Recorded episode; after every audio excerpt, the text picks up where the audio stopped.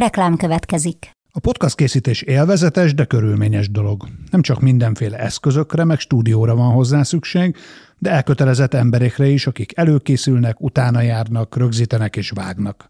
Ezen feltételek megteremtésében segítenek minket és kiadónkat, az egyik legnagyobb független hazai médiacéget, a hirdetők is, mint például a Vodafone Podcast Pioneers programja, amely támogatásával ez az adás is készült, és amely arra jött létre, hogy segítse a magyarországi podcast gyártást. Reklám hangzott el. Ez egy nagyon innovatív iparág. Ez egy nagyon turbulens, gyorsan fejlődő. Ugye unblock a bőrgyógyászat az egy olyan terület, ami azt szokták mondani a professzorok, hogy ami, ami a klasszikus bőrgyógyászati szakkönyvekben benne van, és amit oktatnak, a 5-6 év végére, mire kikerül egy bőrgyógyász az egyetemről, addigra annyi újdonság történik még, annyi felfedezés történik a bőrrel, a bőrszerkezettel kapcsolatosan, hogy Elakul. Hogy nehéz, nehéz lekövetni, igen, szakirodalmat. Nem, nem tudom, hogy ez jó vagy rossz híre mindent összevetve. Hát, ha biológiai elérhető kvázi fiatalon eltölthető életévekről gondolunk, akkor szerintem egy most egy nagyon kuráns téma, hogy, hogy biológiailag az ember, hogyha DNS, oxidáció kérdése megoldott, akár 120 évig is tud élni jó egészségben. Szerintem ez egy nagyon trendi, szexi téma most.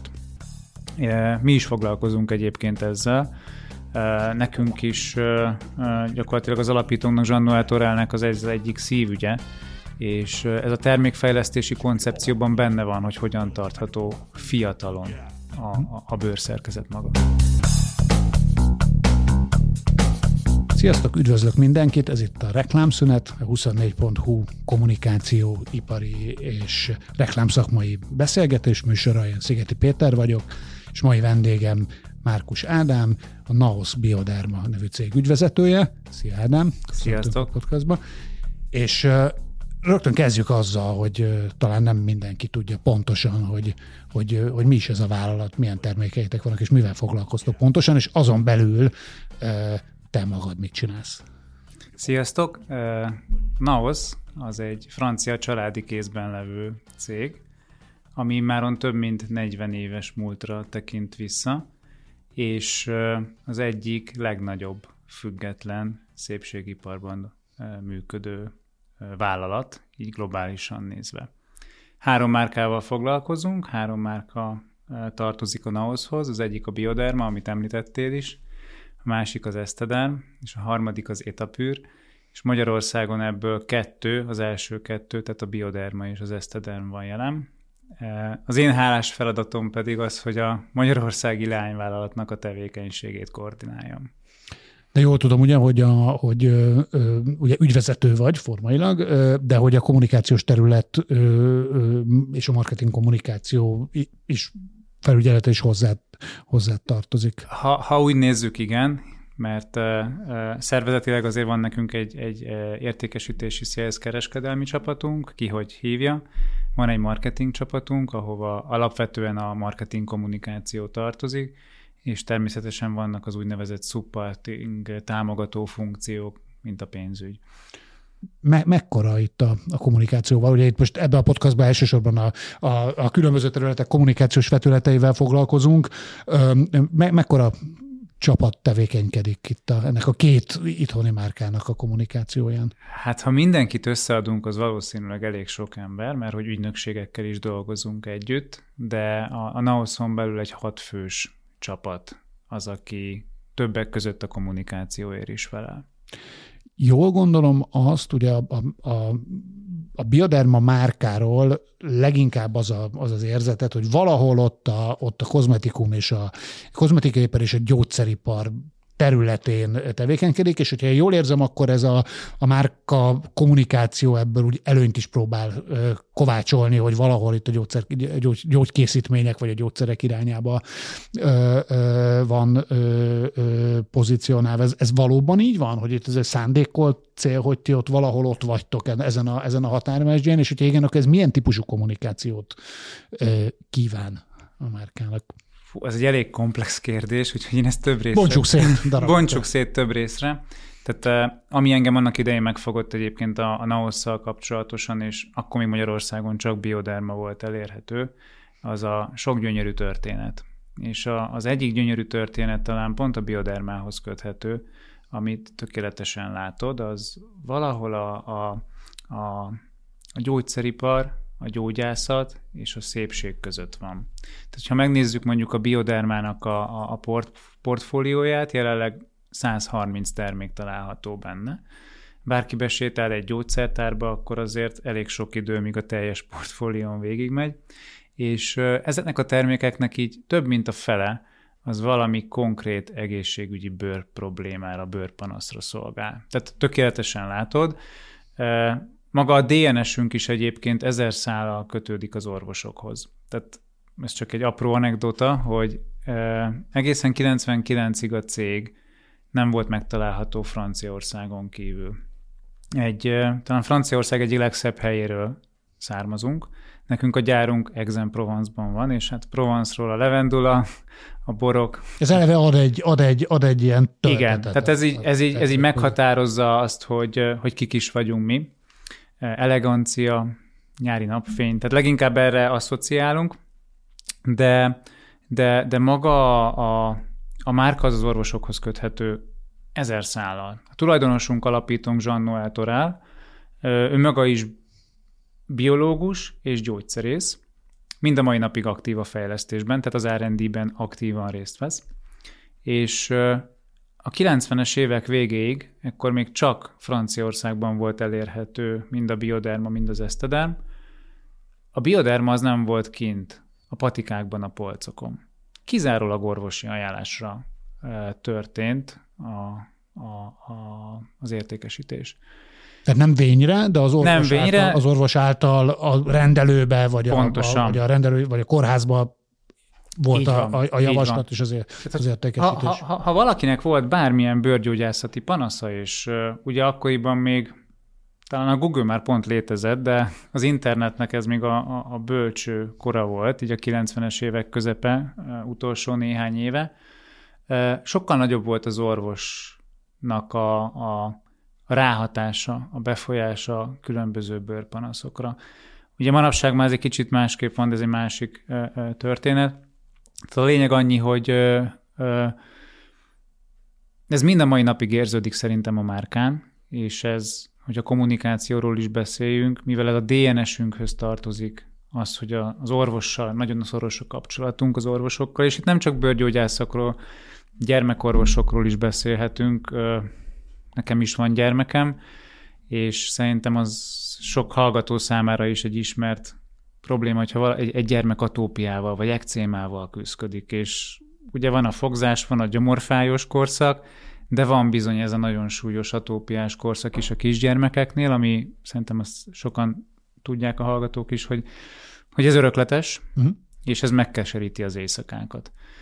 És nagyon hálás feladat egyébként egy olyan márkát képviselni, ami, ami ilyen típusú bőr problémákra, életminőséget befolyásoló problémákra tud megfelelő választ adni. Ez azt is jelenti akkor, hogy, hogy, a, hogy a kommunikációtokban a, a B2B kommunikáció, tehát a, és itt ebben az esetben akkor kifejezetten a, a, a szakemberek felé való kommunikáció az egyenértékű a, a, a B2C, tehát a kereskedelmi kommunikációval?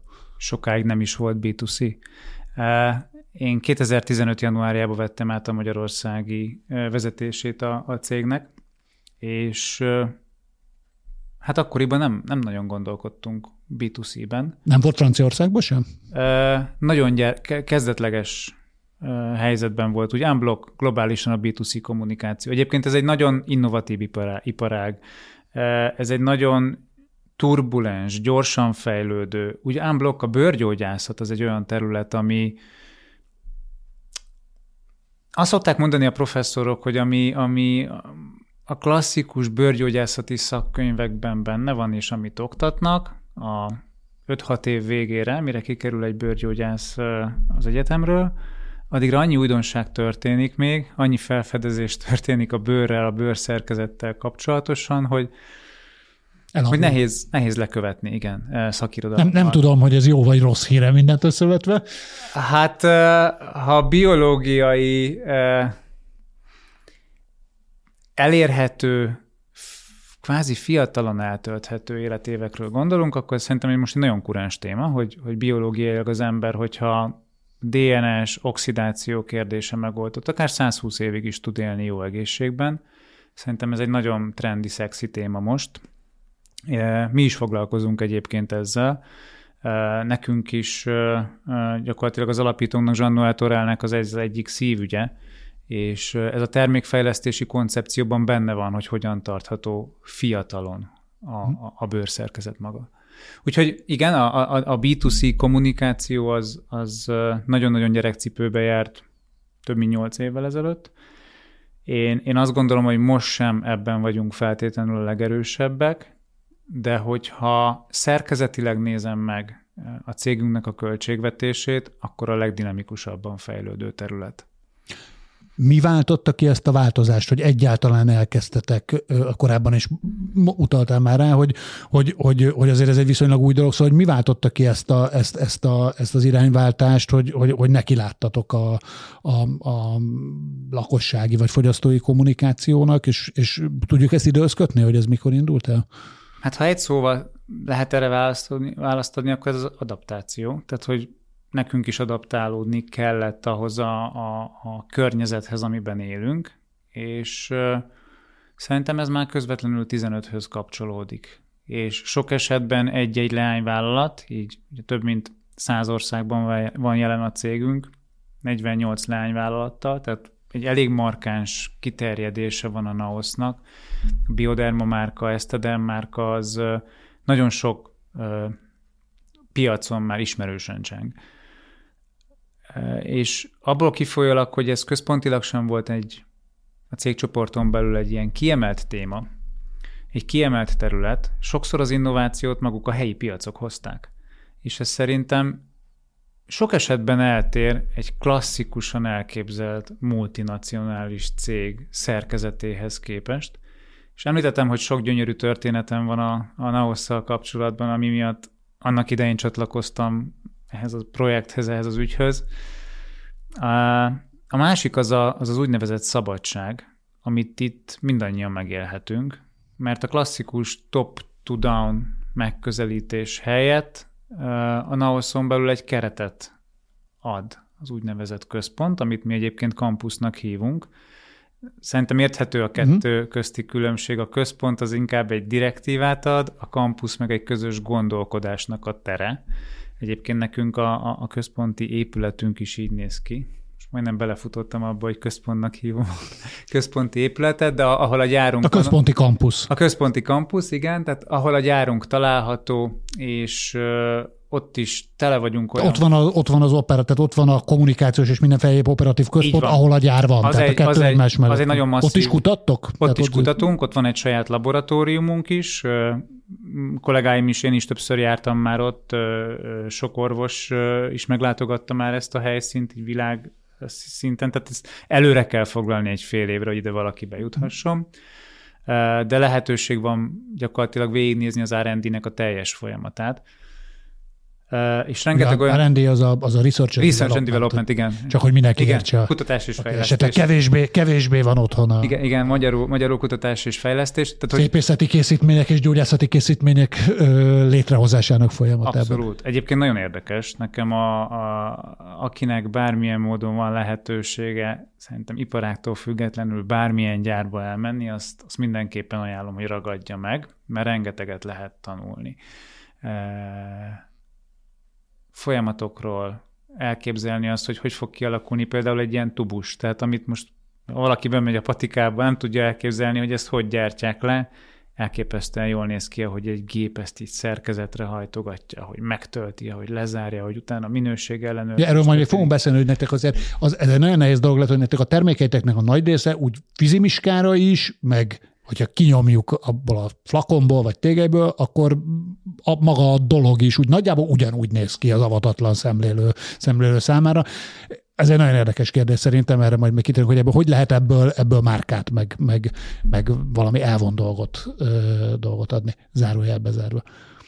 Szóval igen, tehát ebben a, ezen az Exem Provence-ban található gyári terület is úgy van megcsinálva, hogy rengeteg fizikailag kialakított lehetőség van arra, hogy ott a, az egyes országok megfelelően tudjanak egymással egyeztetni, hogyha van ilyen találkozó, vagy hogyha egy professzori csapat érkezik mondjuk Ázsiából, vagy Dél-Amerikából, akkor legyen egy olyan auditorium, vagy akár több is, tehát a fizikai elrendezése, ami, ami, ami támogatja ezt a, Hát nem tudom, milyen jelzővel említsem, de ezt a kicsit laza, én úgy tekintek a, a Naosra is, meg a Biodermára, ami egy picit egy ilyen körön kívüli márka, egy kicsit underground márka azáltal, hogy...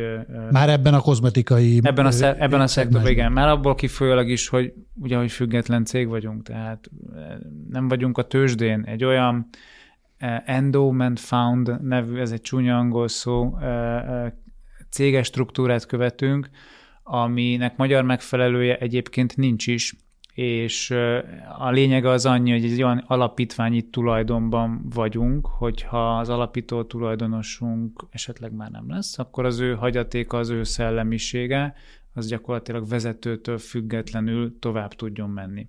Tovább tudjon folytatódni és íródni ez a történet. Tehát ez meg fogja kötni a, a, az utódoknak a, a kezét és a lehetőségeit bizonyos mértékben, hogyha jól értem. Az irányt meghatározza. Hogy ez, a, ez a jó szó szerintem, hogy az irányt meghatározza, hiszen aki csatlakozik a, a, a NAOS-hoz, az tudja, hogy milyen filozófiát, milyen irányt képvisel a, a, a cég. De jól értem, hogy azt mondod, hogy, hogy két, dolgot, két, két dolgot hallottam én ebből. Az egyik az az, hogy, hogy, hogy akkor nincs egy olyan típusú kötelező kommunikációs direktíva, mint, mint némely multinacionális márkánál van, hanem viszonylag szabad kezetek van abban, hogy mit és hogyan kommunikáltok, amennyiben a márkák értékeit tartjátok. Az egyik. A másik pedig az, az hogy azért fordultatok a, a, a fogyasztói kommunikáció felé, mert egyszerűen a világ úgy változott, jól értem én ezt, hogy a fogyasztók elkezdtek nem csak az orvosoktól informálódni az ilyen típusú termékek iránt, és ezért muszáj voltatok oda menni, ahol ők érdeklődnek, és ahol vannak. Jól értem ezt a két dolgot, hogy nagyjából ezt... Szerint, ezt szerintem, szerintem nagyjából igen. Tehát a, itt a doktor Google belép a, a, hmm. az egyenletbe, és most már, hogyha így a source of business-t, vagy a, a, azt nézzük, hogy mi határozza meg mondjuk a márkák értékesítését, vagy a termékek értékesítését, akkor egyre nagyobb szerepet képvisel ebbe a, a kommunikáció, e, és egyre nagyobb szerepet képvisel ebbe a, a, az online. Különböző panaszokra, e, állapotokra, bőrállapotokra nehezebb is bekerülni sok, sok esetben az orvoshoz. Most itt a magyarországi egészségügyről beszélek. Sok esetben ez már fizetős szolgáltatás, tehát TB által nem támogatott. Tehát ez ugye már pont az a határmezsje, amikor ha nem bőrbetegségről van szó, hanem valami egyéb beavatkozásról, vagy bőrállapotról, vagy fiatalság megőrzésről, akkor azért nem a bőr és nemi beteg gondozóba fordulunk, vagy nem az STK-ba megyünk el, hanem itt a magánorvoslásnak a, a, a, a súlya is elég erősen fel. Hát a bőrgyógyászat, a fogászat vannak olyan területek, ahol az ember valószínűleg szíve, ha megteheti, akkor, akkor szívesebben és könnyebben megy a Így van, ez, ez két pont olyan terület. Nem tudom, mennyire közismert, hogy a bőrgyógyászat is ilyen. A fogászatról szerintem már mindannyian évtizedek óta tudjuk. Mondtad azt, hogy a márkának nagyon fontos, illetve a márkáitoknak nagyon fontos része ez a fiatalság, fiatalság megőrzés és fiatalitás. Hol van a belépési szint? Tehát mikortól lehet elkezdeni, vagy érdemes elkezdeni azt kommunikálni, hogy, hogy te legyél fiatal, vagy maradjál fiatal. Magyarul, magyarul mennyire fiatalon kell elkezdeni mondani az embereknek azt, hogy maradjanak fiatalok? Rossz hírem van, mi egy kicsit elkéstünk már, tehát nekünk hamarabb kellett volna elkezdeni ezzel foglalkozni. Erre egyébként készülnek kutatások is, nem csak Magyarországon, hanem világviszonylatban, és nagyon sok visszajelzést gyűjtünk össze orvosoktól is, elsősorban esztétikával, bőresztétikával foglalkozó orvosoktól is. Az az ideális a bőr esetében, hogyha már a 20-as évek elején elkezdjük tudatosan ápolni. És amit látunk a tinédzsereknél, meg a fiataloknál, hogy ez a bőr probléma, ugye említettem, amikor még kiskorban szerepel egy gyermek, hogy ott mit okozhat egy, egy, egy atópia, vagy ekcéma, vagy egy súlyosabb napégés, bejön egy nagyon erős lelki vetület a tinédzserkorban, és itt most szerintem elsőre mindenki az aknére, a kiütésekre asszociál, teljesen jogosan, ezek nagyon súlyosak is lehetnek. Sok esetben olyan súlyosak, amik messze túlmutatnak a dermokozmetikumok, tehát a mi márkánk, mondjuk a biodermának a hatásán, és keményen vényköteles kezelésre van szükség. Ott a bioderma természetesen csak a kiegészítő kezelést teszi lehetővé, de az viszont szükséges. Szóval azt látjuk, hogy a, a, a, a bőrgyógyászat mellett itt azért összekapcsolódik a, a mikortól érdemes elkezdeni a, a, a bőrrel foglalkozni, hát ugye az első élmény már egyből ott van csecsemőkorban, ott, amikor a döntéseket még a szülő hozza meg. Tinédzserkorban is ott van, amikor a döntéseket a szülő hozza meg, és ezt a, ezzel a két plastikus ábrával szerettem, vagy példával e, e, szemléltetni azt, hogy igazából a bőrünkkel születésünk óta foglalkozunk. Egy bizonyos pontig a szüleink, és itt a szülőnek a felelőssége szerintem nem megkerülhető, hogy mi az a tudás, amit a bőrápolással kapcsolatban átadott gyermeknek, és utána pedig ahogy belép valaki már önálló keresettel, önálló egzisztenciával, saját maga a megélései alapján fogja, meg a tapasztalatai alapján kezelni a bőr, de mindenképpen érdemes elkezdeni már a 20-as évek elején, hogyha bőröregedésről vagy megelőzésről szeretnénk beszélni. Szerintem az egy érdekes dolog, mert ugyan napfényel kapcsolatban sokszor csak addig jutunk el gondolkodásban, hogyha egy átlag felhasználóról vagy lakosról beszélünk, hogy hát leégek, és ez különböző bőr problémákhoz vezet, vagy melanómához vezet, bőrrákhoz vezet, vagy kellemetlen, mert tényleg úgy hámlik, meg fáj, meg húzóckodik, vagy akár még lázas is lehetek, ugye, hogyha nagyon erős napi kitettségem van. De ennek is van egy esztétikai oldala, ugyanis a, a, a napnak van egy bőröregítő hatása. Tehát ezért is fontos, hogy megfelelően védjük a bőrünket. Természetesen az a legjobb, hogyha ezzel mondjuk súlyosabb következményeket el tudunk kerülni, de különösen annál a korosztálynál, vagy annál a populációnál, ahol az látszik, hogy mondjuk a szolárium használat magasabb, vagy úgy volt sokat napfényen valaki, hogy, a, hogy az arcát azért bekente, mert az mégis úgy elő van, de a dekoltázsát már nem. Ott azért lehet látni, hogy ott nagyon hirtelen, nagyon erős bőröregedés tud megindulni. Mennyire fontos része a, a, a kommunikációtoknak a, a klasszikus termékkommunikáció mellett az ilyen típusú ö, ö, felvilágosítás, oktatás, és milyen eszközöket használtok erre? Tehát hogy kell ezt elképzelni? Hogyan, hogyan beszéltek? Ezek, ezek komplex és bonyolult problémák. Ezek nagyon, és ahogy gondol... Semmiképp se reklámfilm hozva elmondható nem. történetek. Nem, és szerintem ez a világunknak az egyik ilyen fő problémája, hogy akkora a kommunikációs zaj, hogy egy mélyebb üzenetet átvinni, vagy nagyon-nagyon sok pénz kell hozzá, ami nem is létezik talán, vagy pedig annyi figyelem így a hallgatóság részéről, ami abszolút nem biztos, hogy megadható. Tehát, hogy mindenkinek elég pörgős élete van, sajnos ez a világ ilyen. Azt szerintem rajtunk is múlik, hogy mikor, hogy próbálunk meg ezen lassítani, de itt mi több eszközzel is próbálunk élni. Egyrészt igyekszünk a social media kampányainkba az edukációt azt bevinni.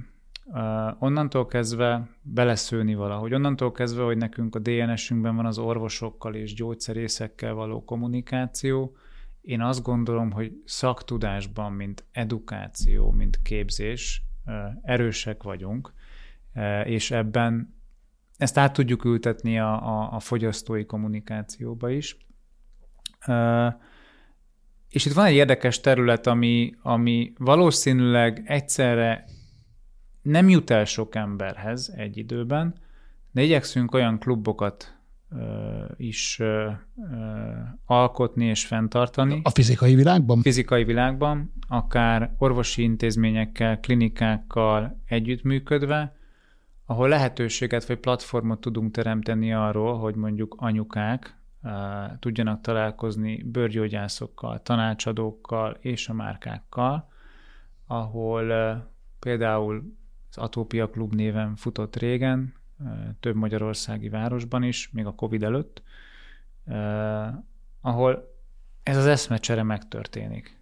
És ugye az mindig egy jó dolog, a tapasztalat azt mutatja, hogyha bizonyos problémával, kihívással küzdködő emberek, azok így egymásra tudnak találni, hiszen egyrészt az megerősíti őket, hogy nem egyedül vannak ebben a bajban. Másrészt, hogyha egy ilyen platformon még segítséget is kaphatnak, szakszerű segítséget, bemutatót, tesztelési lehetőséget, az külön jó. És ezek vissza tudtak épülni a COVID, COVID után? Ezeken vagy? most dolgozunk, idén szeretnénk őket visszahozni. Influencerekkel dolgoztok? Be lehet vinni ö, ilyen típusú termékeket az influencer világra, vagy, vagy világba, vagy fordítva, be lehet hozni olyan influencereket, akik hitelesen tudnak beszélni ö, ö, ilyen problémákról? Nekem az egyik ilyen kiemelt terület ez, a, ez a, a, az influencerek való közös munka és ezt jó néhány évvel ezelőtt kezdtük el. Szerintem, szerintem elérkeztünk ahhoz a pillanathoz, hogy tudjunk velük érdemben is ilyenekről egyrészt beszélgetni, erre üzeneteket megfogalmazni, és remélhetőleg a, a, a fizikai események során is mellé tudnak állni bizonyos ügyeknek és kezdeményezéseknek. Tehát, hogy jól értem, akkor nem volt még ilyen tapasztalatotok, de hogy dolgoztok azon, Szintén hogy ezen dolgozunk, hogy, hogy ez most hogy így, így... Hogy így legyenek. És itt, és itt klasszikus influencerekről beszélünk, tehát a fiatal korosztályhoz tartozó emberekről, akikkel fiatalokhoz akartok beszélni, hogyha jól értem. Természetesen, de ezt alapvetően a probléma határozza meg. Uh-huh. Tehát, hogyha atópiáról beszélünk, akkor vélhetően vagy egy atópia klub megvalósításáról, akkor talán az a legszerencsésebb, hogyha anyukákról beszélünk, olyan influencerekről, akik anyukák, és maguk is érintettek ebben a, a, a problémában. Sajnos több olyan influencerrel is dolgozunk együtt, akinél ez fennáll, tehát itt a hitelesség az, az vagy az első kézből származó tapasztalat abszolút megvan. Kanyaroljunk egy kicsit vissza oda, ahol, ahol amit, amit már az előbb egy picit elkezdtem pedzegetni, hogyha ha nagyon lebontjuk a ti termékeiteket, akkor, akkor ahogy a Coca-Coláról szokták mondani, hogy végül cukrozott víz, és abból kell valami csodát építeni, amiről az emberek elhiszik, hogy az jó nekik. A ti termékeitek is elég, elég egyszerű és elég egyformán néznek ki úgy érzésre. Itt kenőcsökről, krémekről, hétköznapi szavakkal beszélünk, amiket nagyjából hasonlóan kinéző flakonokba vannak beletöltve. Ráadásul, hogy az ember bemegy egy patikának az olyan részére, ahol ilyesmi termékek vannak, akkor azt látja, hogy a konkurens termékek sem nagyon-nagyon különböznek külalakjukban egymástól, úgy első ránézésre. Hogy lehet mégis ebből, ebből márka történeteket építeni ezekből az adottságokból és ezekből a körülményekből? Miért nem csinál valaki nagyon-nagyon eltérő, nagyon-nagyon máshogy kinéző? Miért hasonlóak ezek a termékek, és mégis tudnak, miért tudnak mégis különbözni egymástól? Szerintem ebből a szempontból a bioderma egy szerencsésebb helyzetben van. Nekünk van egy színkódunk, Azaz, hogyha valaki odáll a gyógyszertárba egy polc elé, akkor különböző színű termékek, csomagolások különböző bőrproblémákra utalnak. Ugye a rózsaszín az érzékeny bőr, a sötétkék a száraz bőr, a világos kék a gyermekeknek szóló termékek, a zöld az a zsíros bőr. Szóval fel van ez osztva. Ez régóta így van? Tehát ez egy régen kiépített ez nálunk ez, rendszer? Ez nálunk alapítás, hm. vagy nem tudom, ahogy megjelentek a különböző termékvonalak, azok, azok azóta így vannak, így szerepelnek. Sőt, még a napozóknál is megkülönböztetjük, hogy ami nem sárga dobozú, hanem fehér, az valami speciális bőr problémára, napallergiára van, vagy pigmentáció ellen van. Ez az egyik terület, ami, ami egyetértek, és egyébként ebben egy tök nagy felelőssége van a, a gyártóknak, forgalmazóknak, de szerintem az orvosoknak és az egyéb további egészségügyi dolgozóknak is, hogy ha ők találkoznak egy pácienssel, ez lehet orvosi rendelőben, vagy a patikában, gyógyszertárban egy tér, akkor ők milyen termékajánlást tesznek meg. Itt most nem márka preferenciára gondolok, hanem mennyire tud konkrét terméket kötni az adott bőr problémához. Tehát ez szerintem egy óriási felelősség, ezért mi is, mint ahogy a többi cég is végtelen mennyiségű edukációt biztosítunk a, a B2B csoportoknak, hogy megfelelően tudják a, a, a betegeket irányítani. Itt van egy másik oldal is, ahonnan ezt meg lehet fogni, és annak idején, amikor ez a projekt elindult, akkor én úgy tudom, hogy ebben világ első volt a NAOS, nem tudom, hogy most más tudott ehhez hasonlót megvalósítani, de hogyha a mai napon valaki a kezébe vesz egy bioderma terméket, látható rajta egy QR kód, és ennek a QR kódnak a beolvasásával teljes körű információt kap a termékről, egészen alap összetevőkig lebontva, hogy mi található meg a készítménybe. Ez szerintem azért egy óriási innováció, mert azt látjuk, hogy a tudatos vásárló, ugye, aki az információt már nem feltétlenül szájhagyomány útján, vagy orvostól, egészségügyi dolgozótól szerezte, hanem mondjuk az internetről, az is tud mélységi tudást magába szedni, és azért tényleg azt látjuk, hogy a tudatos vásárlóknak a, az aránya az, az, az egyre inkább növekszik. Úgyhogy mi ezekkel tudjuk támogatni így ezt a dilemmát, ami abszolút jogos. Tehát főleg én azt gondolom, aki korábban nem használt ilyen készítményeket, és most leküldik a patikába, hogy a gyereknek a nem tudom, viszkető fejbőrére keressen valami terméket, akkor szerintem ott segítség nélkül nem fog tudni kijönni a gyógyszertárból. Sehogy sem. Főleg nem egy jó termékkel. Gondolom, akkor, akkor ö, ma a, a, a B2B kommunikációnak egy jó része a, a gyógyszertárakba is irányul, nem, csak az, nem feltétlenül csak az orvosokhoz. Ezt, ezt jól gondolom? Természetesen igen. Meg, mekkora a, nálatok a, az innovációs kényszer? Milyen gyakran jöttök ki, ki új termékekkel, és ez, és ez, ez, ez hogyan menedzselődik? Tehát az van, hogy a, hogy a, a francia központban zajlik az innováció, és akkor minden terméket be kell vezetni minden piacra, vagy ti válogathatok abból, hogy mi kerül be a magyar piacra? Tehát mennyire van ebbe szabad kezetek? Ezt a kérdést több oldalról is meg lehetne fogni, de... Próbáljuk meg. Szerintem az egyik oldal a szabályozási oldal. Ez szerintem egy nagyon markáns oldal, mert hogy ugye a bőrgyógyászat, meg úgy unblock minden, ami Amerikában ez a Food and Drugs Administration, akik ugye az alapösszetevőket vizsgálják, és ugye folyamatosan jönnek ki újabb és újabb tanulmányok, hogy melyik összetevő hogy hat az emberi szervezetre. Van-e annál jobb összetevő? Ki tudunk-e alakítani olyan komponenst, ami mondjuk a környezetet kevésbé szennyezi. Az elmúlt két évnek volt a biodermánál egy óriási változás, hogy gyakorlatilag a napozóinkban található filtereket olyanokra cseréltük, ami nem bántja a víznek az ökoszisztémáját. Ez, ez egy bődületes változás a korábbi évekhez képest.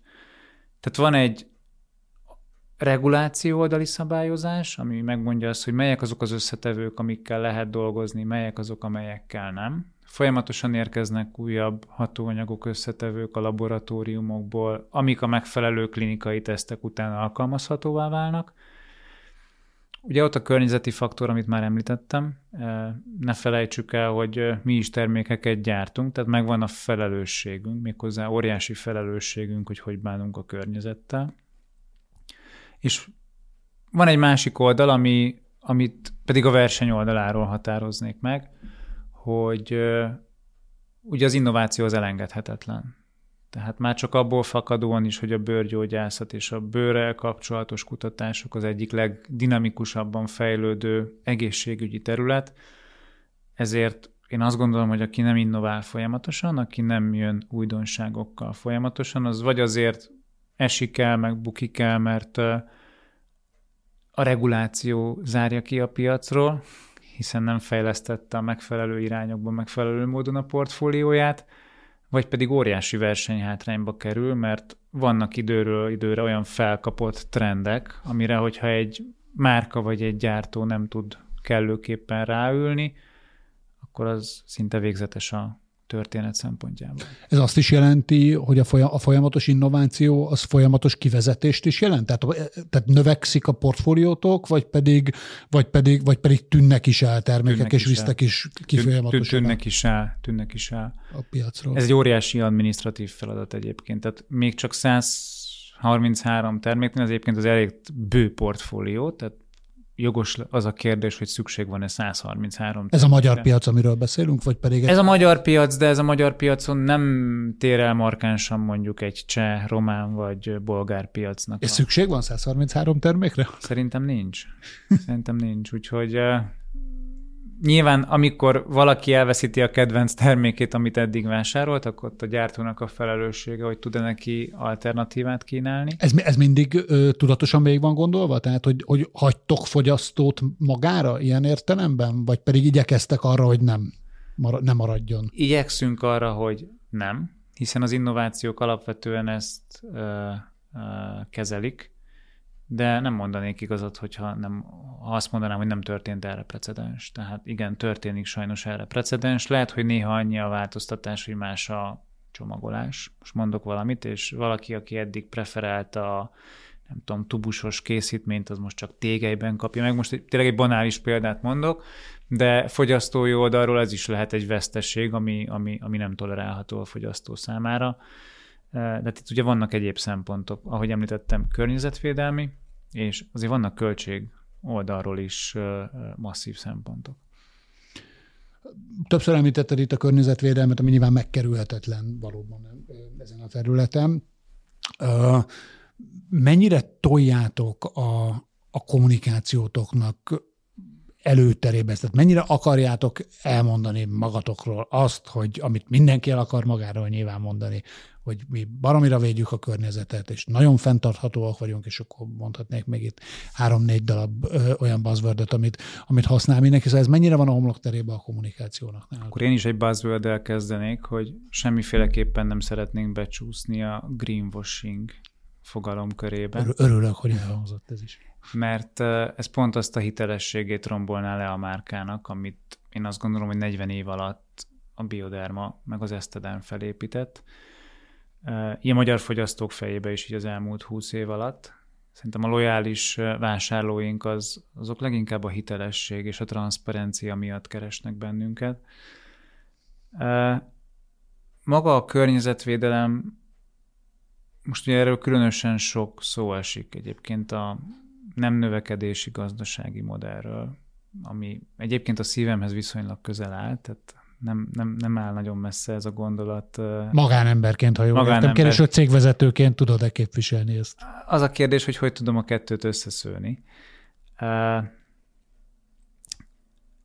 Ez egy hosszabb távú folyamat. Én azt látom, hogy szerintem a szereplők azok folyamatosan lépnek abba az irányba, és mi is kellőképpen kutatjuk ezt, és hozzuk meg a szükséges változásokat, és ha valaki holnap bemegy a patikába, akkor már láthatja azt a minimális kommunikációt, amit a transzparencia egyében megengedünk ebbe az irányba. Tény, hogy kevesebb műanyagot használunk föl, tény, hogy lehetnénk ebbe jobbak, de azt látom, hogy a, a, a kutatás és fejlesztés költségvetésünk egyre nagyobb hányadom el, megy el abba az irányba, hogy ezt a területet igenis komolyan vegyük. És ez nem csak ránk vonatkozik, hanem én úgy gondolom, hogy minden szereplőre, és én szinte biztos vagyok benne, ezt egyébként már most is érződik, hogy maga a jogalkotó lesz az, aki egyébként, ha a cégek nem vennék komolyan ezt a területet, akkor belekényszeríti őket. Ugyanúgy, ahogy a hatóanyagokkal kapcsolatban is, is teljesen jogosan egy nagyobb érdeket képvisel az, hogy megfelelő hatóanyagok legyenek a termékekbe. Az is én úgy gondolom egy magasztosabb, nagyobb érték így az emberiség számára itt a bolygón, hogy a lehető legkisebb mértékben okozzunk kárt a termékekkel. Tehát itt egyrészt gondolok ugye a csomagolásokra, mm. másrészt meg ugye azokra az összetevőkre, ahogy említettem a napozó fotodem termékcsaládunknál, hogy tényleg a teljes vízökoszisztémát kíméli, és, és nem okoz kárt benne. De akkor ha, ha, ha kerülitek tudatosan a greenwashingot, akkor ebbe kerülitek a látványos akciókat, és nem mentitek az óceánt direktbe, és nem csináltok ilyen típusú történeteket. Csinálunk egyébként ilyeneket, mert uh, ahogy mondtam, egy picit underground cég vagyunk, és szerintem viszonylag kevés olyan eset van, amikor egy Neymar kaliberű focista valakivel szeretne fotót csinálni. Nekem nem kedvencem Neymar, de ő kért fotót Jean Noel Toreltől, ugyanis egy pókerversenyen Jean Torel kiejtette Neymart, és de ez csak szintén egy ilyen rövid anekdóta. Csinálunk rengeteg karitatív megmozdulás szerte a világban. Ugye francia cégként egyébként a Naos az abban is szerepet játszik, ami... Még nem látom, hogy Neymar hogy kapcsolódik az óceánokhoz, de a végére megértjük. Igen, szóval, szóval, szóval francia cégként abban is van egy felelősség, én azt látom az anyavállalatnak, hogy hogy kezel egy olyan globális kríziseket, mint a népvándorlás. És ugye tudjuk azt, hogy most nagyon messzire megyek, ezért elnézést mindenkitől, de tudjuk azt, hogy... Mindig az az érdekes, amikor elkanyarodunk. Igen. Az az igazán Valószínű, érdekes, igen. Szóval tudjuk azt, hogy mekkora népesség boom van, növekedés az afrikai kontinensen. Neymar talán ott jön a képbe, hogy én az 1900 90-es VB-t néztem először, és így végignéztem akkor az országokat, most a Wikipédián, stb. Szóval itt néha szok, szoktam így elmerülni dolgokba, és így megdöbbentve tapasztaltam, hogy mondjuk röpke 33 év alatt egy-egy nagyobb afrikai ország lakossága kétszeresére, háromszorosára duzzadt, és hogy tényleg akkor a populáció van már most is ott egy folyamatosan csökkenő, megművelhető föld területen, ami, ami fenntarthatatlan és mivel egy nagyon sok ex-francia gyarmatról beszélünk, a francia politikának van egy olyan relatíve markánsága, hogy hogy lehetne támogatni ezeket az országokat, az ott élőket, hogy olyan lehetőséghez jussanak, ami miatt nem kényszerülnek mondjuk elvándorolni. És ennek van egy fizikai korlátja, mert hogyha élhetetlenné válik klímaügyben ez a térség, akkor azzal nehéz mit kezdeni, de van egy gazdasági oldala is, hogy mennyi know-how-t investálunk ezekbe a piacokba. Igen, van, Naos is szerepet vállal ebbe. Nyilván nem mi vagyunk a legnagyobb cég, aki ebbe a mindenkori francia köztársasági elnököt támogatjuk, de, de ez egy olyan érdekes dolog, hogy nagyon sok kivetülése van a, a, a karitatív vagy nem karitatív cselekedeteinknek. Igen, mi is szponzoráltunk már szemétszedő hajót. Mi is mellé álltunk, aki az óceánba összegyűjti ezeket a szemétszigeteket, mi is szponzoráltunk kutatásokat különböző baktériumokkal kapcsolatosan, amelyek lebonthatják a tengerben úszó műanyagokat. De én azt gondolom, hogy egy olyan cégnek, aki, aki, aki olyan profilra rendelkezik, mint mi, ez nem egy megúszható történet. Tehát, hogyha én ezt most gazdasági oldalról nézem, vagy a PNL oldalról, akkor igen, kell lenni egy bizonyos százaléknak a költségvetésben, amit erre fordítanak, vagy fordítunk, és ez nem csak globálisan igaz, hanem országszintre lebontva nekünk is kell lenni a költségvetésünkbe bizonyos összegnek, amit erre tudunk fordítani. És ez az összeg mondjuk a magyar piacon kisebb kell, hogy legyen, mint például a francia piacon? Tehát, hogy van különbség abban, hogy a, hogy a magyar fogyasztók mit várnak el mondjuk egy, egy francia, egy belga vagy egy szerb fogyasztóhoz képest? Vagy pedig ez, vagy pedig ez, ez nagyjából hasonló módon kezelitek mindenhol? Hát szeretnénk azt hinni magunkról, meg a lakosságunkról, hogy tudatosak vagyunk, de én így az adatokból azt látom, hogy kevésbé igaz ez és lehet, hogy így az elmúlt négy év egymásra rakódó különböző kihívásai, diszruptív folyamatai azok, amelyek ezt így valahogy a háttérbe tolják, de fogyasztói kutatásokból ezt nem látjuk annyira megerősítve, hogy ebbe a magyar társadalom érzékenyebb lenne, mint, mint bárki más a környező országból vagy Nyugat-Európából. Egy kicsit beszélünk a médiapiaci innovációkról, a, a, a kozmetikai piacon való innovációk után. Ebben mennyire, mennyire vagytok nyitottak, vagy trendsetterek, mennyire használjátok mondjuk a TikTokot, mennyire érzitek azt, hogy nektek ebbe elő kell, kell járni, versus maradtok a printnél és a, és a tévénél, meg a klasszikus online kommunikációnál? Hát mi is alapvetően úgy kommunikálunk, és úgy is szeretnénk kommunikálni, hogy elképzeljük, hogy milyen típusú personáink vannak az egyes márkáinknak, ilyen fogyasztói profilok, és rá, rá próbáljuk meg megalkotni a kommunikációs stratégiánkat. Nem titok, hogy azért ez sokáig Magyarországon is a Google és a Meta volt, még ugye a meta előtt az Instagram, és örültünk neki, de hát aztán hirtelen abból is meta lett. Azt is látjuk, hogy a TikTok egy óriási trendsetter, és hogyha két nagy giga, gigásznak, a, a, a Google-nek meg a Metának nézem a platformjait, a különböző social media platformjait, akkor próbálnak igazodni a, a, a TikTokhoz, vagy felvenni velük a versenyt. Én szerintem egy akkora méretű vállalat, mint amekkora a Naos, az nem tud számtalan social media csatornát fenntartani. Egyszerűen egy ilyen méretgazdaságosságnak köszönhetően is. Nincs akkor a büdzsé, amivel ennyit egyszerre menedzselni lehetne. Én itt jobban hinnék, és szerintem a NAOS, meg a, a csapatunk jobban hisz a kollaborációkban, hogy milyen típusú kollaborációt lehet kötni, most gondolok különböző márkákkal való együttműködésre, ahol valószínűleg a fogyasztói célcsoport az, az átfedésben van. Mondasz erre példát? Mivel ezek most főnek a konyhában, azért ezt most nem szeretném. Akkor csak, akkor csak márka típust, vagy, vagy területet, hogy, hogy, hogy, hogy, hogy, hogy el tudják képzelni a hallgatók, hogy milyen típusú, nem kell megnevezni a ha. konkrét brandet. Hát ezek leginkább, mondom én ezt profi oldalról, olyan iparágokról beszélhetünk itt, ahol a klasszikus célcsoportunk mondjuk a 25-44 év közötti hölgyek, jobbára urbános hölgyek előfordulnak, vagy szeretettel uh-huh. használnak, tehát ezek ilyen iparágak. Tehát mondjuk, a, mondjuk például a divat és a kozmetikai ipar együttműködik. Az abszolút, de ezt nyugodtan tágabbra lehet nyitni akár nem tudom, biztosítás irányába, uh-huh. vagy uh, én még az autóipart sem zárnám ki, vagy a wellness irányába, vagy a spa irányába. Tehát, hogy nagyon sok olyan kapcsolódó terület van, ahol, ahol érdemes a cégeknek kollaborálni. Ez van, akinek nehezebb, van, akinek könnyebb, és szerintem ebben mi azért vagyunk könnyebb helyzetben. Volt már pár évvel ezelőtt ilyen kollaborációnk üdítőforgalmazóval. Mm.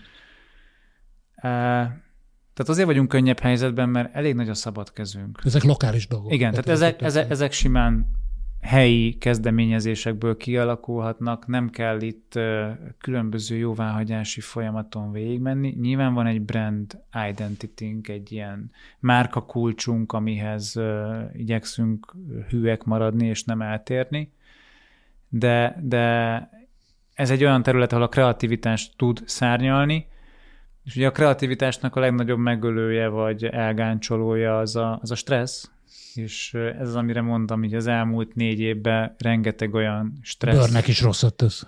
Stressz van pontosan, vagy, vagy, vagy éltünk meg, egyénileg is és szervezetileg is, ami, ami, amin, amin egyszerűen szerintem túl kell rendülni. És, és azt mondani, hogy elfogadni, hogy igen, egy ilyen világban élünk. Valószínűleg ez jobbára már ilyen maradt, tehát ahogy mi felnőttünk ebben a boldog gyermekkorban, békeidőben, ugye 80-as években, 90-es években, az a fajta nyugalom nem fog visszajönni. Ez a gazdaságra is igaz, és az iparágunkra is igaz, és ebben a megváltozott környezetben szükséges a lehető legjobban működnünk. Ha már itt a, itt a stresszről és, a, és a, a kicsit nehezebb helyzetről beszélsz, akkor így, hogy most már eltelt az évből nagyjából a, a kétharmada, hogy ítéled meg, amikor tavaly becsültétek az évet, akkor, akkor ilyen évet vártatok, mint ami, ami, ami, amit most láttok, és mit vársz az év hátralévő részére, és mit vársz a következő évre a, a piacon? Szerintem Magyarországon azért nehéz tervezni, mert több olyan stimulus is előtérbe volt az elmúlt időszakokban, amelyek így a természetes folyamatokba így talán jobban beavatkoztak, nagyobb féket adtak, vagy nagyobb vélt vagy valós biztonságot adtak az országnak. Nekünk pont tavaly kellett leadnunk tavasszal, nyár elején egy tíz éves előrejelzést, egy ilyen becslést. Lehet, lehet tíz évre becsülni egyáltalán? Én örülök, ha egy hónapra is tudunk jól becsülni előre. Nagyon nehéz, de attól függetlenül, mindettől függetlenül valamiért a cégek még szeretnek legalább így a bordnak vagy a felső vezetésnek bemutatni egy olyat, hogy milyen előrejelzések várhatók. Egyébként ezek, ezek kulcsfontosságúak lennének, hogyha pontosak lennének. vagy ha pontosak, mert hogy gyakorlatilag az erőforrás menedzsmentből, alapanyag menedzsmentben kritikus infók. Ugye a COVID után mindenfajta hiányokat tapasztaltunk, egyébként mi is, és a gyógyszeripar minden mai napig tapasztal, tehát nekünk is nagyon masszív termékhiány. A háborús helyzet ezt nem befolyásolta negatívan? Talán az egy fokkal kevésbé van ennek erre hatása, mint, mint ahogy a Covid volt, és ahogy a logisztikai piac így megborult, vagy ahogy az oltóanyagok összetevői miatt más prioriz- priorizálási sorrend volt. Tehát a mi esetünkben az történt, hogy, hogy azok a beszállítók, akik mondjuk nekünk szállítottak be kupakokat a termékekhez, azokat átállították, hogy most a fertőtlenítőkre kell ez. Tehát egy magasabb érdek ugye felülírta a szerződéseket ez óhatatlanul kialakított egy termékhiányt. De mondhatom azt is példaként, hogy az oltóanyagoknál meg egy olyan fehérjét használtak az oltóanyagokba, ami mondjuk a kozmetikai termékekben is megtalálható, ott szintén ellátottsági problémát okozott ez. És az ember azt hinné, hogy hát, hát kupak-kupak, akkor csak van egy másik beszállító, de ugye itt meg előtérbe kerül az, hogy olyan tisztaságú termékekkel dolgozunk, hogy ahhoz, hogy mi mondjuk egy kupakgyártót meghívjunk, annak végig kell menni az összes terméknek a klinikai tesztjein az új csomagolásban. Hiszen... És ez több idő annál, mint hogy megoldódjon magától a probléma. Hát ez az, ami nem megúszható. Tehát azért ezek hónapok, és itt ugye 100-150 termékről is beszélhetünk, ami érintett. A sok kupak. Az elég sok, és ugye meg kell nézni, hogy milyen interakcióban néz, lép mondjuk egy új beszállítónak a kupakja, ami papíron azt mondja, hogy igen, ugyanolyan összetevőkkel rendelkezik ez a kupak. Mégis lehet, hogy van valami olyan intolerancia, ami a felhasználói oldalon pedig nem tolerálható. Szóval ezek, ezek nagyon... ebben, ez egy nagy, ebben nem lehet rugalmasan ebben nem lehet. A Abszolút ebben nem lehet. Dolgokat. Na most ebben a tíz éves előrejelzésben mi egyébként, amit leadtunk, az valamivel pessimistább volt, mint ami most itt megvalósult, akár a tavalyi évben, akár az idei év első nyolc hónapja során. Úgyhogy nagyjából én azt mondanám, hogy terveken vagyunk, hogyha lehet így fogalmazni, de, de hát nem lehet tudni, hogy mit hoz a holnap.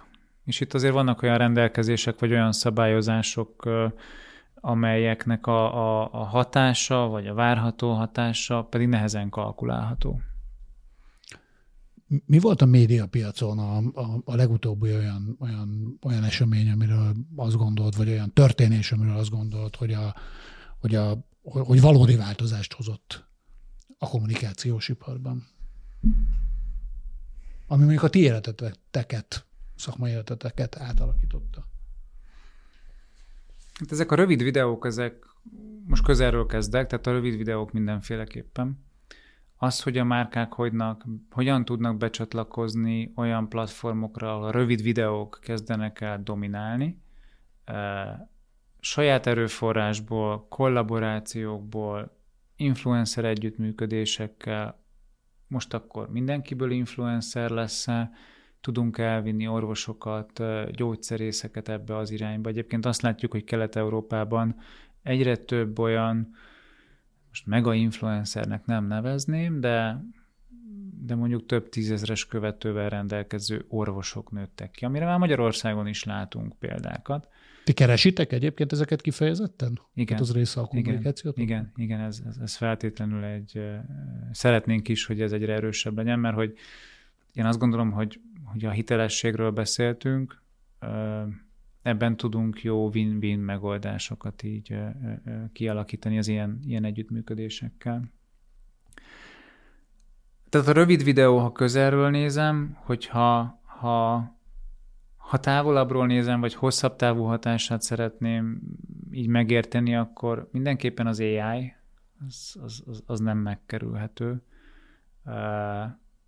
Ugye az AI már mindennapunknak a része, tehát gyakorlatilag az okos telefonunk az, ami nem tudom, magyar lakosság 70%-ának, mert lehet, hogy már jobban tudom. Talán, talán, talán annál több is. Mert. Talán már annál is több, tehát hogy óriási a penetrációja, és tele van -jal. tehát az, hogy hogyan közlekedünk, vagy hogyha bőrről beszélünk, akkor vannak különböző bőrdiagnosztikai műszerek. Covid alatt az egyetemek létrehoztak egy olyan platformot, például a Budapesti Bőrklinikán, hogy online bekül, be lehetett küldeni fényképet, otthon a, a beteg elkészítette mondjuk az anyajegyéről a fényképet, beküldte a klinikának, ott pedig a mesterséges intelligenciát, képalkotót ráengedtek, és ugye bekategorizálta, hogy milyen típusú ez a, ez a, ez a, a képen szereplő bőrelváltozás, igényele beavatkozást, vagy nem.